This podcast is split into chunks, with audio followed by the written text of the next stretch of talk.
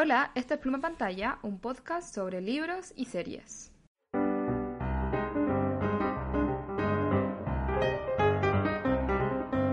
Hola, soy Dani y lamentablemente estoy leyendo. O sea, Oh, no. busqué muchas cosas. Ya no, no, es que busqué mal. muchas cosas y. no, no, no. Es que busqué muchas cosas eh, dentro de las que estaba leyendo o de las que ya leí y no había leído nada que estuviera traducido al español. Ah, Así que entiendo. decidí que voy a hablar de lo que estoy leyendo nomás y de lo que empecé ayer, eh, que estoy muy emocionada. Eh, se llama, el libro se llama Leave the Gun, Take the Cannoli.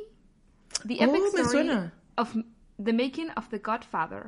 Es un libro de Oh. Mark Seal. Eh, y bueno, y, y se traduce como, eh, creo que la cita en español es como deja el arma y toma el canoli o toma los canoli. Mm. Eh, y es una cita de eh, el- la película El Padrino, porque este libro cuenta cómo se hizo El Padrino, básicamente. Claro.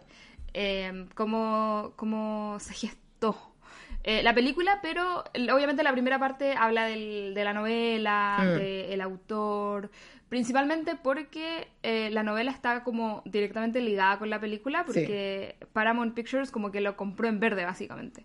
Onda, compró la novela sin todavía haberse escrito. Entonces, sí o sí tenía que empezar de ahí y es súper entretenido.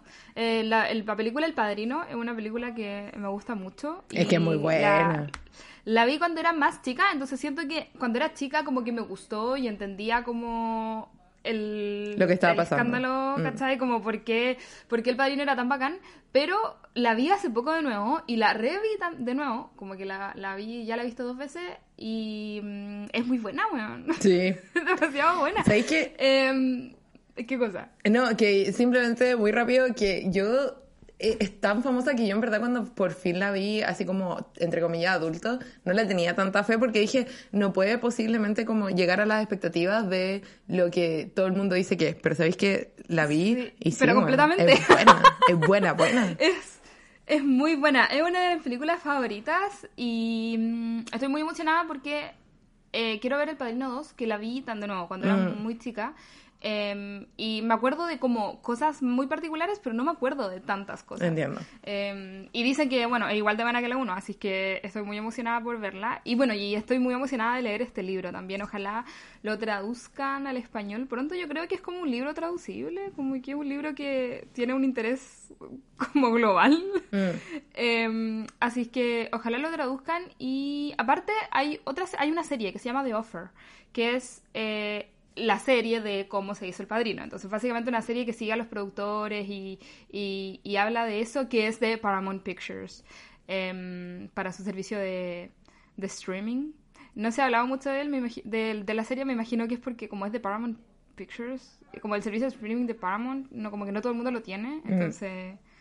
Sí, eh, así que estoy muy emocionada, como que estoy eh, obsesionada con el padrino por este libro, ¿cachai? Qué bacán. que, Me encanta sí, cuando pasa Lo eso. estoy pasando, lo estoy pasando muy bien. Qué bueno, qué bueno.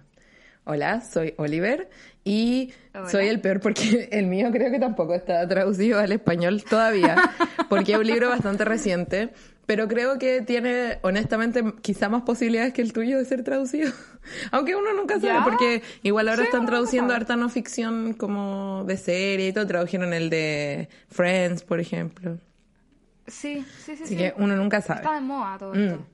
Pero bueno, eh, quiero hablar de un libro que leí, en verdad lo terminé hace como dos semanas, pero como que todavía me sigue dando vueltas y como todavía estoy como entre libros y ninguno de esos entre libros está traducido al español, fue como, ah, voy a hablar de este libro que amé y no me quiero callar, etc. Se llama eh, Vladimir de Luisa May Jonas. Ya, em, he visto la portada. Le- Bueno, la portada gringa es bacán porque sale un tipo, como el pecho de un tipo. eh, Sí, solo el pecho. Sí, solo el pecho. Parece como una como portada media porno de los 70 y es como media trashy, es bacán. Sí. La portada en Sí, Reino Unido es completamente distinta. como Eso sí, sale como con la, con la, con la camisa abierta, algo así, ¿cierto? Sí, Como que- y el pecho es como peludo, pero un buen pecho y de, de hombre Sí, y con, pero em, abdom- ab- con con una cadena. Entonces, Ah, sí, y como sí. la ropa y los tonos, como que todo eh, sale, tiene esta impresión como de, no sé, de, de como de como algo medio, medio ilícito, medio tipo el graduado y todo. Sí, de como una tipo de masculinidad como media porno. Sí, exacto. Lo chistoso es que en Reino Unido la portada es completamente distinta. Es roja, elegante, con una mujer como dando una pared, como apelando más a esta sensibilidad como de la narrativa de la mujer desastre, como eso. Oh, ya, no, nada que ver. Nada que ver. Oh, Yo creo qué que deberíamos postearla en el Twitter para que la gente la vea, porque en verdad es como muy diferente. Sí, Sí. qué brígido lo diferente que es. eh, siento que se siente como de esas, de esas, esas como portadas de como libros japoneses que se tratan de nada. Sí, ese exacto. Sí, a mí me dio esa misma impresión. Eh, y es chistoso porque ambas portadas apelan a algo que está en el libro, ¿cachai? Ambas portadas corresponden al libro, solo que son como distintas dimensiones del libro. Esta es una novela de campus, donde la narradora y protagonista es una profesora de cincuenta y tantos años, eh, cuyo esposo, con quien siempre ha tenido un matrimonio bastante abierto y ahora mismo como que no están en una fase especialmente romántica de su matrimonio, pero igual son como muy eh, camaradas, eh, está acusado de abuso sexual. Mm. Así es. God. Entonces, eh, sigue como ese desarrollo de ese caso, desde obviamente ella recibe presiones para dejarlo, para no dejarlo, que si está como básicamente hasta qué punto las acciones del marido la reflejan a ella, etcétera. Eh, también habla de, llega un profesor nuevo joven que es Vladimir, que es creo que ruso, y con su esposa, y los dos son docentes también académicos y escritores. Y eh, Vladimir es como brillante y eh, la protagonista empieza al tiro a mm, como básicamente eh, desearlo y es un libro tan interesante. Es un libro... ah, eh, mira, la tercera parte como que se vuelve como súper trashy, así como que todo, como que pasan cosas que uno como, ¿qué? Pero... Y a pesar de que podría haber estado mejor editado y se va un poco como a la, como a la chucha, pero ¿Ya? el final y toda, en general, todas las meditaciones del libro son bacanes porque es- la voz es tan realista en el sentido de que es una mujer en conflicto, es una mujer que como que siempre se ha creído muy como en control de todo, pero ahora no sabe si esto siempre ha sido verdad. Es una mujer también, eh, eh, hace un súper buen análisis también de esto que uno dice como la antigua academia versus la nueva academia, ¿cachai? Por ejemplo, la, la esposa dice, bueno, pero se aprovechó él realmente si es que, como ella decía, si yo, si uno de mis profesores eh, hubiese querido salir conmigo, como que yo lo hubiese hecho en un instante, ¿cachai? Y hubiese sabido lo que era hacer, ¿cachai? Pero no es que la autora lo esté defendiendo, sino que es, es- es una posición que este... mm, esta persona tendría, ¿cachai? Porque eh, estuvo en... Es un libro súper brutalmente sincero en este sentido, como que siento que este personaje mm, eh, es realmente como una... Puede, podría ser una persona en, en lo mejor de los sentidos, la escritura es bacán, eh, las voces son bacanes, el final me encantó. Insisto, por ahí se va un poco de los rieles, pero en general es muy bueno.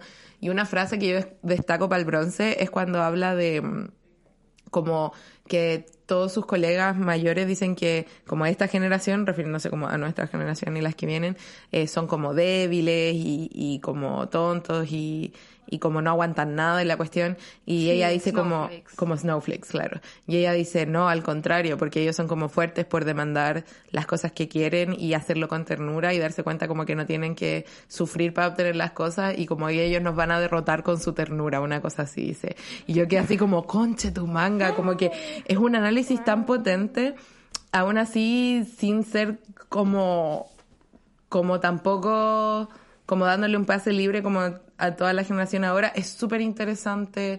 Eh, Creo que a mucha gente no le va a gustar porque en verdad la, la protagonista como que tiene pensamientos que mucha gente va a decir como, oh, no quiero leer esto, ¿cachai? Eh, pero creo que es una exploración sumamente interesante de la vida académica hoy en día, de los cambios de paradigma, del poder, del deseo, y además eh, focalizado a través de un personaje eh, que es eh, una mujer de 50 años, que tiene deseos, que tiene problemas de imagen, ¿cachai? Y que lucha con eso, y, y pero al mismo tiempo sigue siendo muy brillante y muy competente, entonces muy, muy, muy bueno, muy recomendado. Y de hecho, ya que hemos estado hablando tanto de Franzen últimamente, siento que a fans de Franzen les debería gustar esta novela. porque Ah. tiene esa, si bien es, es una primera persona, tiene esa como posicionalidad de como tú no estás seguro exactamente cuál es la postura del autor, porque el autor no le interesa como presentar una postura en sí más que simplemente como construir estos personajes y estas situaciones y explorar Entiendo. las ramificaciones eh, éticas y, y- y de carácter. Ay, me encanta. Me Mm. encanta cómo este análisis de este libro que no conocía. es muy bueno, ay, perdón, es que estoy obsesionado. Bueno, esa fue mi reseña, muchas no, gracias, me, voy del podcast ahora. No, solo decirle a la gente que probablemente no sabe que mm, estábamos hablando de Jonathan Franzen, el autor. Sí. eh, porque no. Porque estamos haciendo como una battle read entre nosotros, pero Sí. no. Como que no involucra el podcast, entonces la gente Sí, no es verdad, verdad, no- involucra el lo- podcast. Los fans del, del autor Jonathan Franzen. Sí. Eh, eh, pero sí, me tincó demasiado, me tincó mucho Vladimir, así que eh, si lo encuentro acá, que porque estaba en todos lados, en Sí. algún momento está- estaba en todos lados, voy a, voy a, voy a leerlo o voy a ver si lo leo. Es que me tincó mucho en verdad. Yo creo que te va a parecer, yo creo que te va a gustar, que te va a parecer interesante, como que no es tu tipo de libro, pero vas a reconocer que es muy bueno y va a tener mucho Mm. que decir, ¿cachai? Entiendo, entiendo. Sí.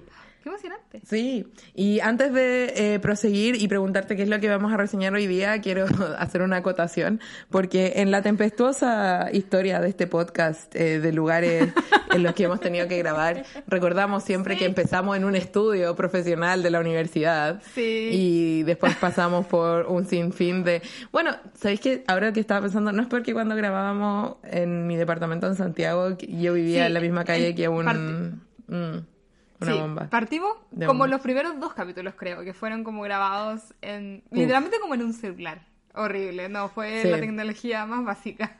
La tecnología más básica. Pero bueno, ahora estoy eh, grabando en el pasillo, que no es tan épico como tú grabando en el closet, eh, pero Sí. Eh, igual por si se escucha, Pero- porque hay gente en la pieza de al lado, hay alguien eh, lavando ropa en la cocina, así que eh, estamos trabajando para ustedes. Pero el, eh, historia corta es que hay un gen- mi eh, departamento está eh, en este momento eh, tenemos electricidad gracias a un generador que hace mucho ruido y se escucha en mi pieza así como sería un zumbido constante. Así que estas cosas es mejor que la alternativa, básicamente. Sí, es mejor como este tipo de calidad de audio que tener todo el rato un pitido Exactamente. En, en todo el podcast. Sí, está bien, está bien. Así que bueno, espero que puedan disfrutar igual. Y eh, en esa nota, ¿qué es lo que vamos a reseñar hoy día, Dani? Eh, en este capítulo vamos a hablar del libro Volverse Palestina de em, Lina Meruane, que lo tenía, lo estaba buscando, eh, de Lina Meruane, em, que eh, no sé qué decir. ¿Qué más puedo decir del libro? Es un libro de no ficción, es eh, un libro que yo no sabía hasta que lo leí. Eh, tiene una parte que se llama Volverse Palestina, que yo consideraría más como la memoria, ¿no es cierto? Y después tiene una segunda parte que se eh, llama Volverse Otros. Y es más como un ensayo más técnico, diría. O sea, no técnico, pero más un ensayo literario. Así, así lo denominaría yo, un ensayo literario. Sí, y de hecho eh, se dice cuando empieza la segunda parte que esto, como que este ensayo o este, fue- fueron em, publicados en otros lados y que fueron como recopilados en este libro a propósito de la temática. Así es. Eh, así que eso. Eh, yo quería leer este libro hace mucho tiempo, tú lo habías leído ya. Eh, como así que quiero escu- escuchar eso, obviamente. Eh, pero como resumen, básicamente, Lina Meruane es de ascendencia palestina, vive en Nueva York y eh, escribió estas memorias, eh, bueno, notas para varios proyectos y, de- y finalmente las sintetizó en, en estas memorias. Es básicamente su historia como eh, bueno, es que quiero dejar el análisis para después, pero básicamente eh, a- hablando de su identidad palestina, hasta qué punto Claro, se una reconoce reflexión. una reflexión, esa es la palabra, es una reflexión y también es una bitácora también de viaje, de su viaje a Palestina y em, además eh, el ensayo académico habla también sobre escritores eh, judíos y, y como un poco la percepción, como el rol de la escritura en, en términos de conflicto ideológico. sumamente interesante. ¿Qué te pareció a ti? ¿Lo releíste o cuándo lo leíste? Cuéntanos tu historia con este libro. Eso mismo te iba a decir. Em, yo lo leí hace tiempo, no, no, me había acordado de que lo íbamos a leer para el podcast, o como que lo teníamos como, como idea, entonces lo leí solamente, principalmente porque em, a mí me gustan mucho los libros que eh, tocan el tema de la identidad y de sentirse como eh, ajeno, como con una identidad ajena al, al, a la, de las demás personas, em, o el tema de como, eh, que los gringos le llaman el heritage. Mm. Em, que es como... Mm, ¿Cómo se, ¿Cómo se podría traducir en, español el heritage? Ah, como herencia. Herencia cultural. Es como... Herencia, eso. Herencia cultural... Em, que es justamente de lo que se trata este libro y, de, que es justamente de lo que habla eh, Lina Meruane y, lo leí hace, hace algunos meses, no lo releí para este para este esta vuelta eh, pero sí me acuerdo que eh, apenas lo empecé a leer fue como, este libro es maravilloso. Me acuerdo que te lo dije mm. a ti, te lo, te lo mandé y te dije como, este libro es maravilloso. Y yo creo que es principalmente porque siento que la primera parte del libro me tenía encantada. Mm. Eh, me gustó mucho, mucho, mucho la primera parte y siento que de ahí como que fue decayendo mi interés y de hecho yo este libro lo leí como en, en harto tiempo, como que lo dejé por un tiempo y después lo retomé. Ya. Eh, y al final lo terminé leyendo como en un avión. Entiendo. Em, siento que es porque eh, como que tiene partes tan diferentes, como que, mm. como que las partes son tan diferentes entre sí, a pesar de que tengan esta temática, em, esta temática que, que las recorre todas. Em, pero no sé, siento que me, como que me, me, me, desenganchó. Ya. Alejó un poco eh, cuando cambiaba, cuando cambió, sobre todo de la primera a la segunda parte. Ya. Em, pero, pero me gustó, me gusta, me gusta el libro, definitivamente. A mí me encantó. Estaba un poco nervioso porque tú sabes que no me encantó eh, Contra los Hijos. Mm, contra los mm. Hijos, sí. Eh, que fue un capítulo que hicimos, que me gusta mucho ese capítulo, es un capítulo muy interesante, eh, pueden ir a mm. escucharlo. Pero en particular, lo que menos me gustó de ese libro fue como que no me gustaba mucho cómo estaba escrito. Encontré que la voz no funcionaba tanto. Entonces estaba asustado porque amo a Lina Meruane y no quería como otra desilusión. si bien ese libro no es terrible, pero, pero Lina Meruane para mí es una de las mejores escritoras, entonces, punto. Entonces, eh, pero me da... Obviamente uno de, los de, los escritores favoritos uno quiere amar todo. Exacto, exacto. Eh, pero me da mucho placer reportar que oh, este libro me recordó todo lo que amo de Lina Meruane. Diosa, esa pluma. Y parte de la dedicatoria em, que tiene al mm. principio, que la quiero leer porque es que me, me, gustó demasiado. Dice, a mi padre, que se niega a regresar. A mis amigos A y Z, que se niegan a partir. Y siento que ese contraste, ese paralelo que eh, está, eh, eh, está presente en todo el libro, o la forma en que lo pones tan simple, tan elegante, tan precisa, me encanta. Ay, qué bueno, estoy feliz de que te haya gustado mucho. Sí. Em, la otra cita que me gustó mucho del principio, rescaté harta, así que no, no las voy a leer todas, pero es que me, me, gustó tanto, porque también va al título, Em, que dice, lo palestino ha sido siempre para mí un rumor de fondo, un relato al que se acude para salvar de la extinción un origen compartido. No sería un regreso mío, sería un regreso prestado, un volver en el lugar de otro. Y bueno, además de que está maravillosamente escrito, me gustó mucho este, mm, eh, esta idea de cómo el, eh, la herencia compartida, el, el trauma heredado, el, lenguaje, también hay muchas reflexiones respecto al lenguaje a los que vamos a llegar. Entonces, como que al tiro dije como sí, esto, esto va para bueno y nuevamente se conecta con el título porque volverse Palestina obviamente es convertirse en Palestina, es como un proceso, pero también es como devolverse. Entonces, oh, me mm. gustó. Siento que está operando en tantos niveles y además es tan bonito. sí, no, es bacán. A mí yo creo que una de las cosas que me gustó mucho del libro, y sobre todo de la primera parte, es que em, me hizo reflexionar mm, sobre la herencia cultural que tiene Chile en particular, mm. porque siento que es una cosa que no se habla tanto por, en comparación con Estados Unidos, yo siento que es como, ¿por qué estoy en Estados Unidos? Y Estados Unidos es lo único que piensan es en tu herencia cultural, como que lo primero que piensan de ti es de dónde eres. Em, entonces, como que, que este libro me haya hecho reflexionar con respecto a lo mismo, pero en Chile, em, lo encontré bacán, lo encontré, lo encontré muy choro porque, em, aparte de eso, no sabía que habían tantas personas palestinas en Chile, eh, como que es una cosa que siento que no, no se tiene tanta conciencia, entonces me gustó mucho una reflexión con respecto a eso. Sí, tienes mucha razón. Yo algo sabía porque, por ejemplo, me acuerdo que una vez mi papá tuvo que ir a jugar ajedrez al club palestino y fui al club palestino, como un poco eso. Pero, por ejemplo, literal que tenemos la comunidad de refugiados más grande del mundo, eso no lo tenía idea. Eh, refugiados palestinos, por supuesto. Sí, eh, qué brigio.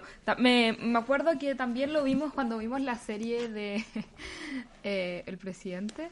Sí. De y ahí también hablaban muy por encima eh, de que mm, de que tenía herencia cultural palestina y, y bueno, eso nomás principalmente es todo lo que, lo que se dice. Pero, pero claro, eh, cuando, yo cuando era chica, de hecho, conociendo como el, el el, club de fútbol palestino, como que mm, no, no hice dos más dos. Entonces, sí, me encontré, lo encontré muy interesante. Sí. Em, también, eh, hablando de como lo que me parece interesante como desde un punto de vista más macro, me gusta mucho la mm. estructura que tiene, la estructura como casi de bitácora, una estructura muy fragmentada, que siento que funciona muy bien porque sirve como para conectar estos eh, fragmentos, pero también sirve como una metáfora, ¿no es cierto?, de como la propia identidad y como la fragmentación y como ir urdiendo y, trabaja con temporalidades múltiples. Entonces es sumamente interesante. Mm. Em, y funciona muy bien, siento que es muy efectiva, siento que los, los cambios de tono, hay algunos que son más juguetones, otros que son más profundamente afectados, funcionan muy, muy bien y, y eso, me, me, gusta esta estructura que Lina Meruana en general escribe de forma bastante fragmentaria y, y funciona. Siento que eh, es algo que se usa mucho hoy en día, pero cuesta hacerlo bien al punto en que Lina Meruane lo hace y en este caso, insisto, eh, funciona mucho tanto en un punto de vista estructural como temático. Sí, em, siento que ah, con respecto a lo que tú mismo decías, era mm, es brigio porque yo igual he leído varios libros que hablan sobre la identidad eh, en términos de herencia cultural em, y que yo eh, siento profundamente que como todo el tema de la herencia cultural es una cosa que son reflexiones sueltas más que un discurso completo, ¿cachai? Y siento mm. que hay muchos libros que no logran representar o como mostrar el tema de las reflexiones, em, reflexiones como sueltas, como lo hace este, este libro. Eh, porque yo he leído varios libros eh, eh, gringos de, de, este tipo de, temáticas y, siempre siento que se quedan cortos porque tratan de, de racionalizar mucho las cosas. No sé, es como, como que no se siente como no sé, se siente como un discurso prehecho, ¿cachai? y me gusta que aquí sea como, como reflexiones nomás, ¿cachai? Sí, es interesante porque yo pienso en Lina Meruane como una mm, autora bastante cerebral, bastante como precisa, mm. eh, pero sí, sí también siento que es una escritora bastante visceral y eso es bacán. Eh, de hecho, una de mis notas para más adelante que siento que eh, funciona muy bien en general, que eh, eh, de toda su obra que ella siempre relaciona mucho lo abstracto con lo concreto, con lo físico. Por ejemplo, el sistema nervioso, que también lo reseñamos, es mucho de como la mente y el cuerpo en conjunto, en influencia, a veces en como incluso en conflicto. Entonces, eh, eso me parece muy interesante.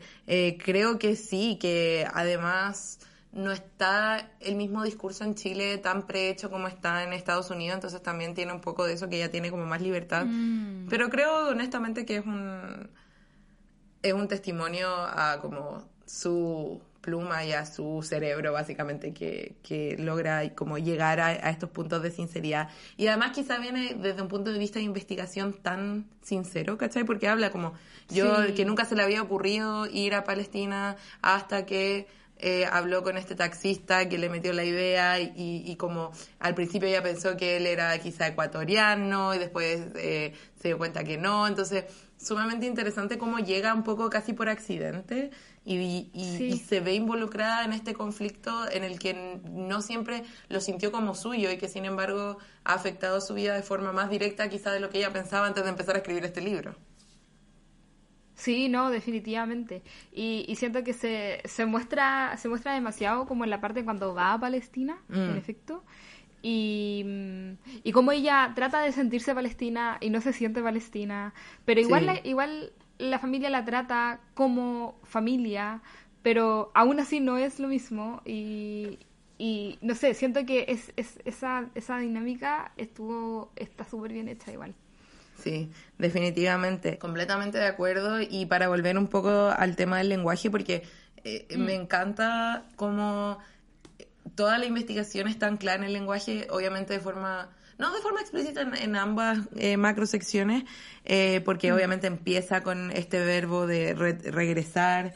Em, y de retornar y todas esas cosas, pero en la página 29 en particular, eh, esa sección se llama lenguas en bifurcación. Entonces, nuevamente ahí vemos mm. Eh, obviamente lo, lo físico, lo, lo, como la, lo doble, lo, tangible de la lengua, pero también obviamente la lengua como identidad, como herencia.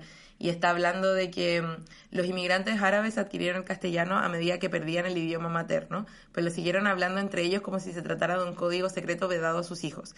Se comerían la lengua, y esa metáfora como que me, me gustó demasiado, como tan como grotesca, pero, pero también, no sé, como, como un poco codiciosa, em, no sé, me gustó mucho.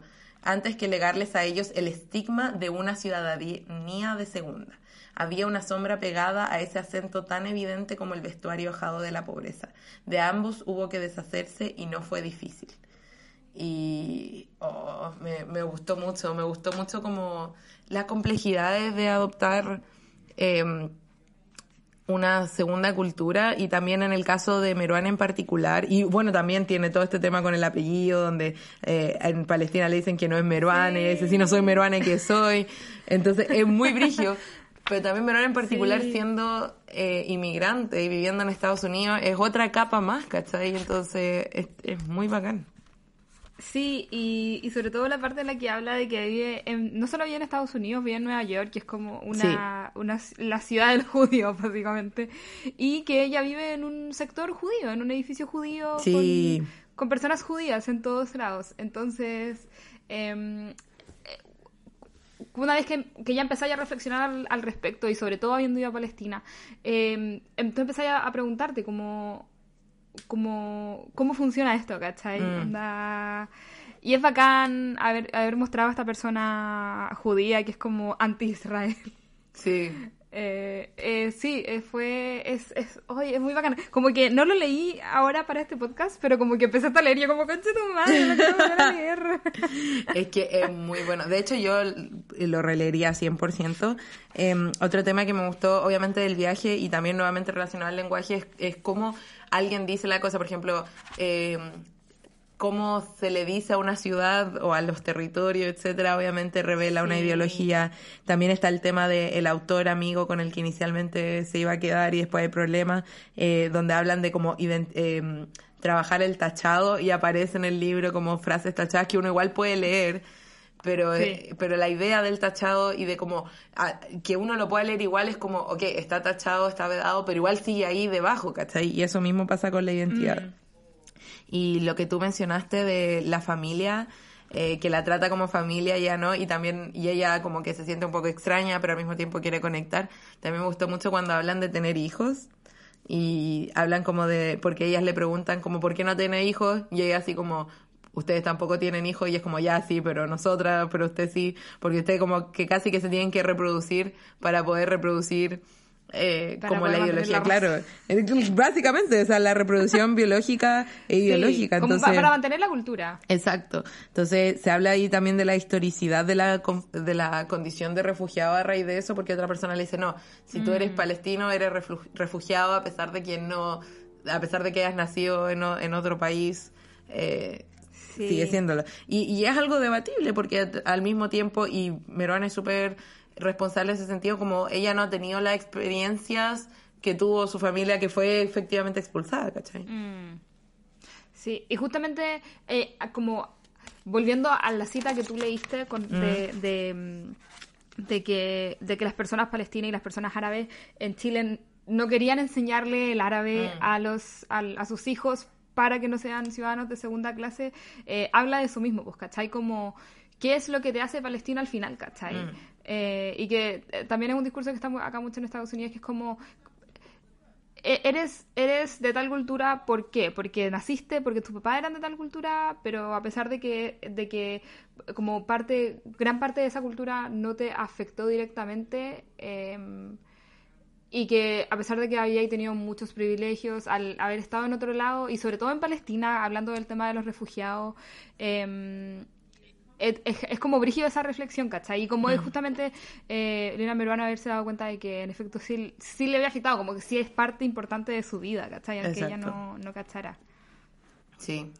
Y la última parte de la parte de volverse palestina de que quería mencionar yo era que me impactó mucho porque no había cachado o sacado las cuentas temporalmente cuando ella habla de eh, ser de ascendencia palestina y estar en, em, en, esta- en Nueva York cuando pasó eh, lo de las Torres Gemelas.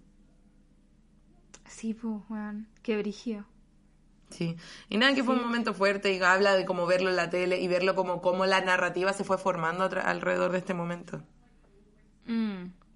Sí, en efecto. Es una, es una cosa que, que como que se, ha- se habla mucho, o sea, se ha hablado mucho. Yo, como que yo siento que est- estoy bien consciente de, de como lo que le pasó a las personas musulmanes en Estados Unidos Mm. después del, del 11 de septiembre, la cosa de las Torres Gemelas. Em, fue brigio. Sí, también... No me acordaba que eso era parte del libro, la verdad. Como que lo había... Como lo había olvidado. Sí, yo también porque como sé que salió como en el 2014, como que, eh, no sé, eh, situaba como todos sus viajes, todas sus exploraciones como en el 2010, ¿cachai? Como que no sé. Y de repente mencionó este tema del, del em, 9-11 y yo estaba así como, oh, verdad, ¿cachai? Entonces, eso me pareció súper interesante. Sí, súper. Em, eso, a- cu- con respecto a la, a, la, a la última parte, yo tenía curiosidad de qué es lo que te había parecido, eh, como el, el final.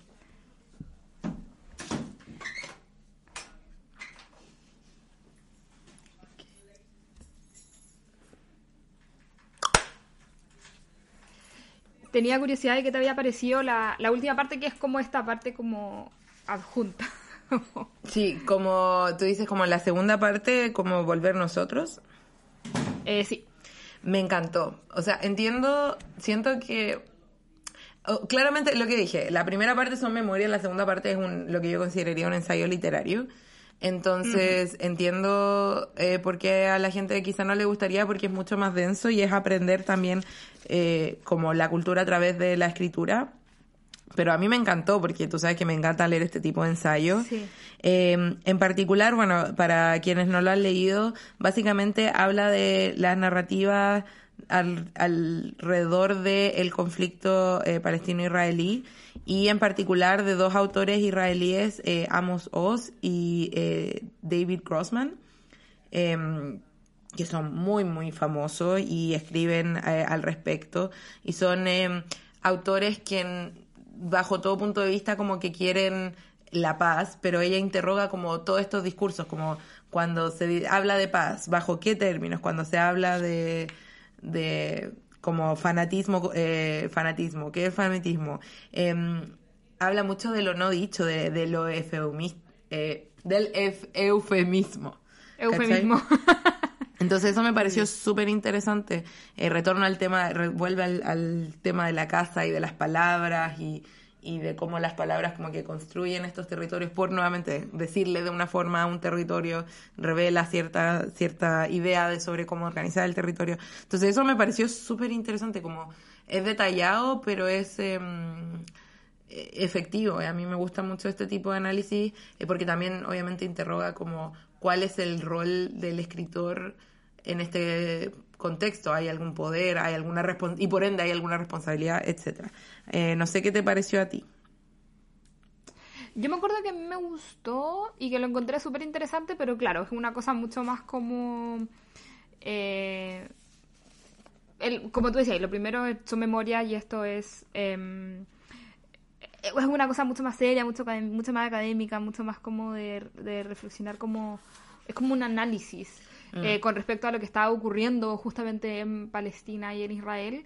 Em, entonces siento que em, en el momento en que lo leí eh, estaba, en- estaba como en otra, en otra ola. Estaba como leyendo otra cosa y de repente como que me lancé al tiro a leer esta segunda parte y, y siento que no la disfruté tanto, pero me gustaría releerla.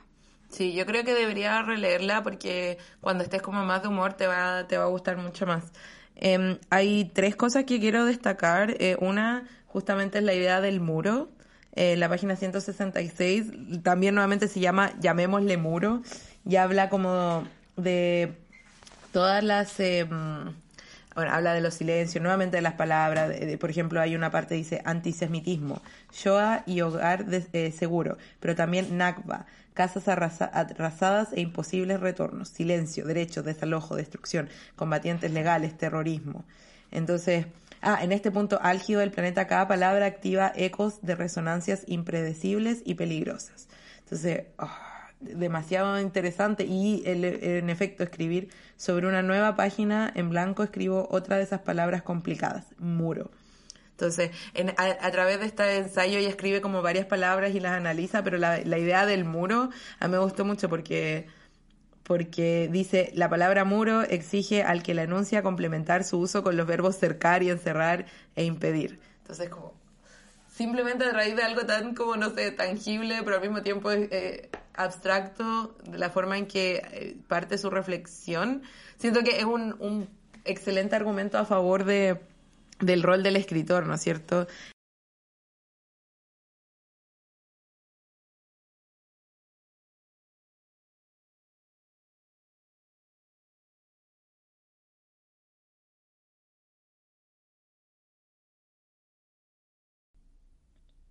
Eh, es lo que ella misma dice, el rol del escritor en conflictos que exceden las posibilidades de la letra. Entonces, me encanta tanto cómo pone como las posibilidades de la letra, eh, porque es expansivo, es tan preciso, pero al mismo tiempo deja, abre tantas posibilidades, porque obviamente no es solo la escritura, ¿cachai? Es como todo lo que la escritura y el lenguaje codifica y se permite analizar, entonces, nada, brillante, completamente brillante y, y, y también eh, es como ese balance entre lo estético y lo intelectual que simplemente hacen que Lina Menona sea una de mis escritoras favoritas.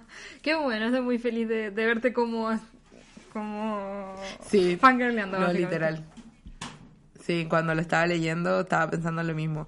Y eh, en la misma vena, así que no voy a leer más ejemplos, pero em, también analiza la idea del apartheid, porque obviamente hay como mucho debate dentro de si se considera lo que eh, sucede en Israel y en Palestina eh, como eh, un apartheid. Y hay argumentos a favor y en contra. eh, y básicamente la conclusión a la que llega eh, Lina Merón es que sí, lo es.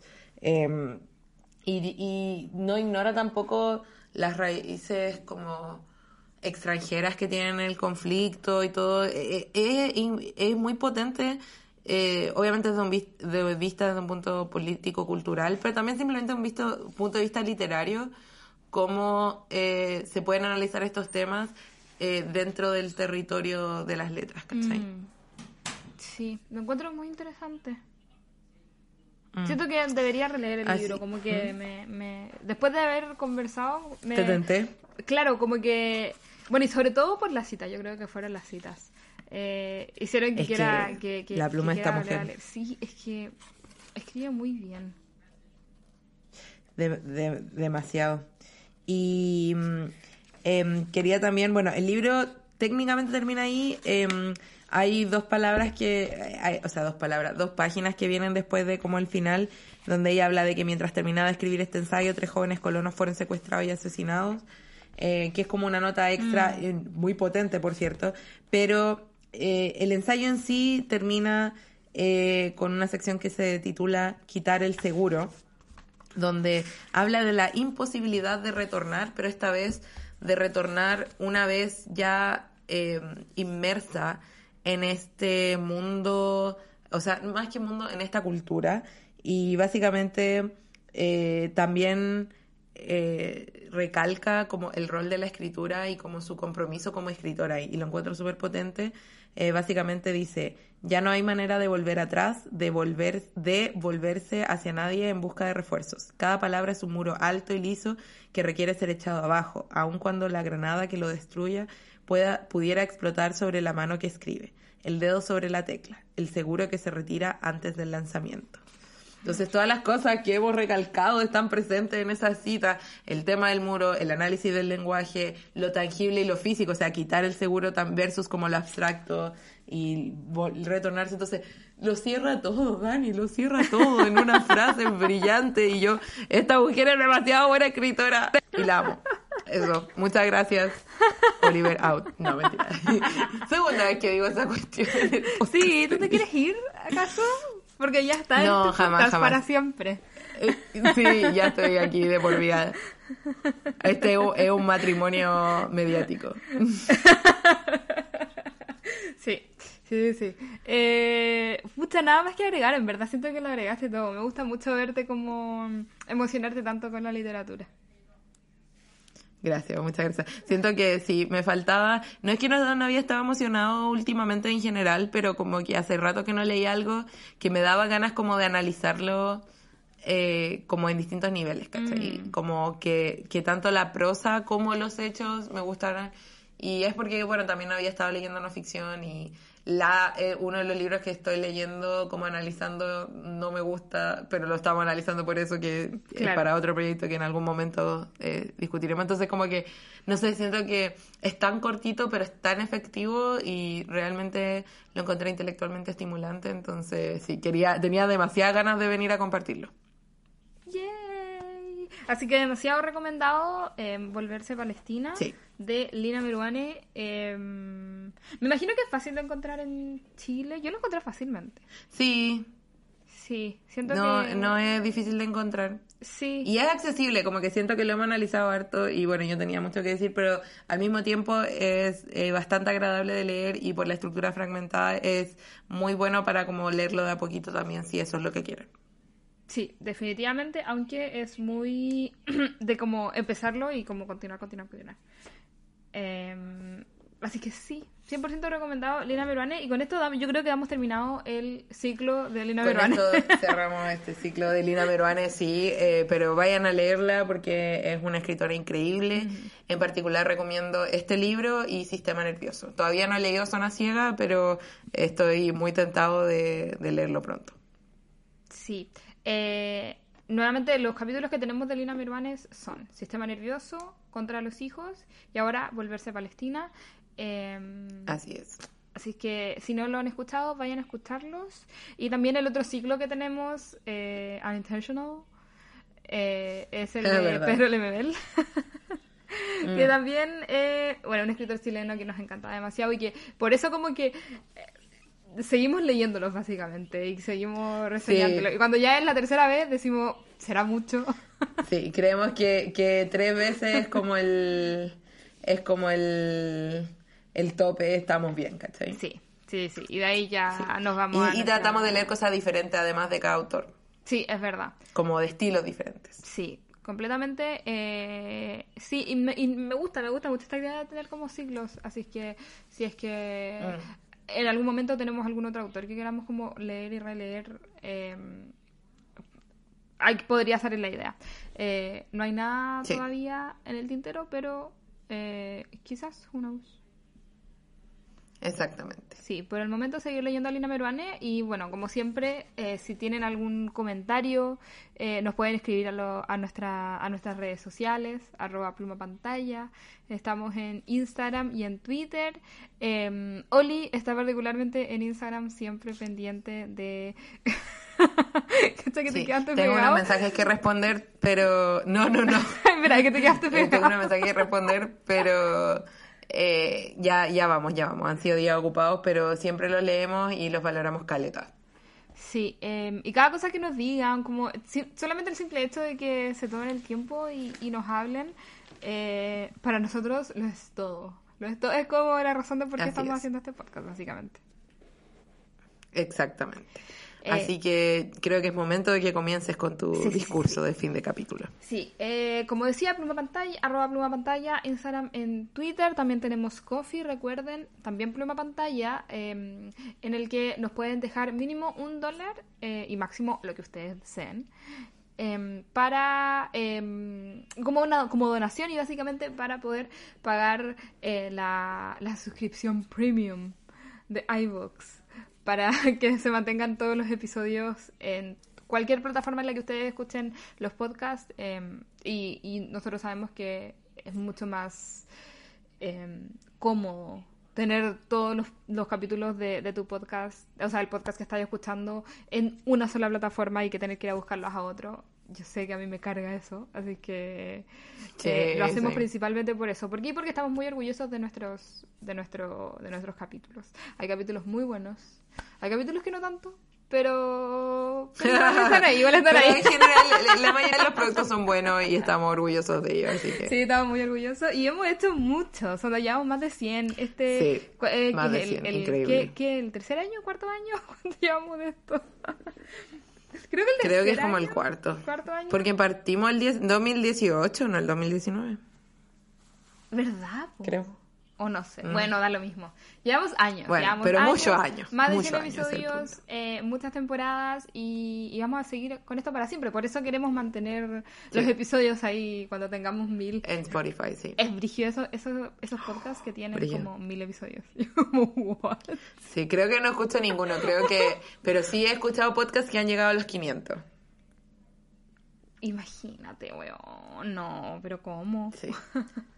Vamos a celebrar todos los cientos, así que... Sí, vamos a celebrar todos los cientos. Nos queda un poco todavía para los 200, pero ahí estamos steady. steady.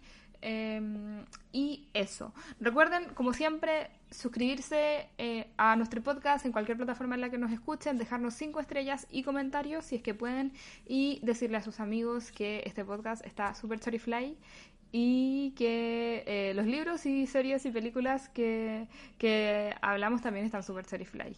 ¿Cuándo están chorifly? De repente no están tan chorifly. De repente están más o menos. Pero igual es entretenido escucharnos cuando vemos cosas que no están tan shortfly. Sí, es bacán. A mí me gusta mucho escuchar episodios de podcast de, no sé, cuando hablan de libros, por ejemplo, de libros que yo sé que no voy a leer jamás en mi vida. Y como que escucho como Pero a las personas pelándolo. Y yo como, yes. Sí, es bacán. O sea, nosotros siempre escogemos cosas porque nos parecen interesantes y porque creemos que nos van a gustar. Eh, o por lo menos que vamos a tener conversaciones interesantes Mm, al respecto. sí. Em, pero también somos súper sinceros y cuando no nos gusta algo, lo hacemos saber. Sí, y yo creo que se siente como una tradición más aún porque todas las cosas que elegimos las elegimos porque nos tincan. Sí. Porque de verdad Exacto, creemos que nos van a gustar. sí. eh, pero cuando no nos gustan es como, es una broma. Exacto, sí. Eh, así que eso, en el próximo episodio, ¿qué vamos a estar hablando? El próximo episodio vamos a estar hablando de algo que yo por algún motivo estúpido todavía no he visto, así que estoy muy contento de por fin ver, es El Hombre Topo, Sí, el documental chileno, que fue, el documental chileno. em, que fue la última nominación que tuvimos a los Óscares. Eh, no ganó, pero eh, ganó en nuestros corazones. Estuvo. Ganó en nuestros corazones. Exacto, exacto, exacto. Así- Todos ganamos porque existe. sí, todo Así ganó. que le tengo mucha fe y estoy muy emocionado, así que si ya lo vieron, obviamente véanlo de nuevo y conversemos eh, la próxima semana. Sí, así que eso, muchas gracias por escucharnos. Nos escuchamos. Bye. Nos escuchamos, bye.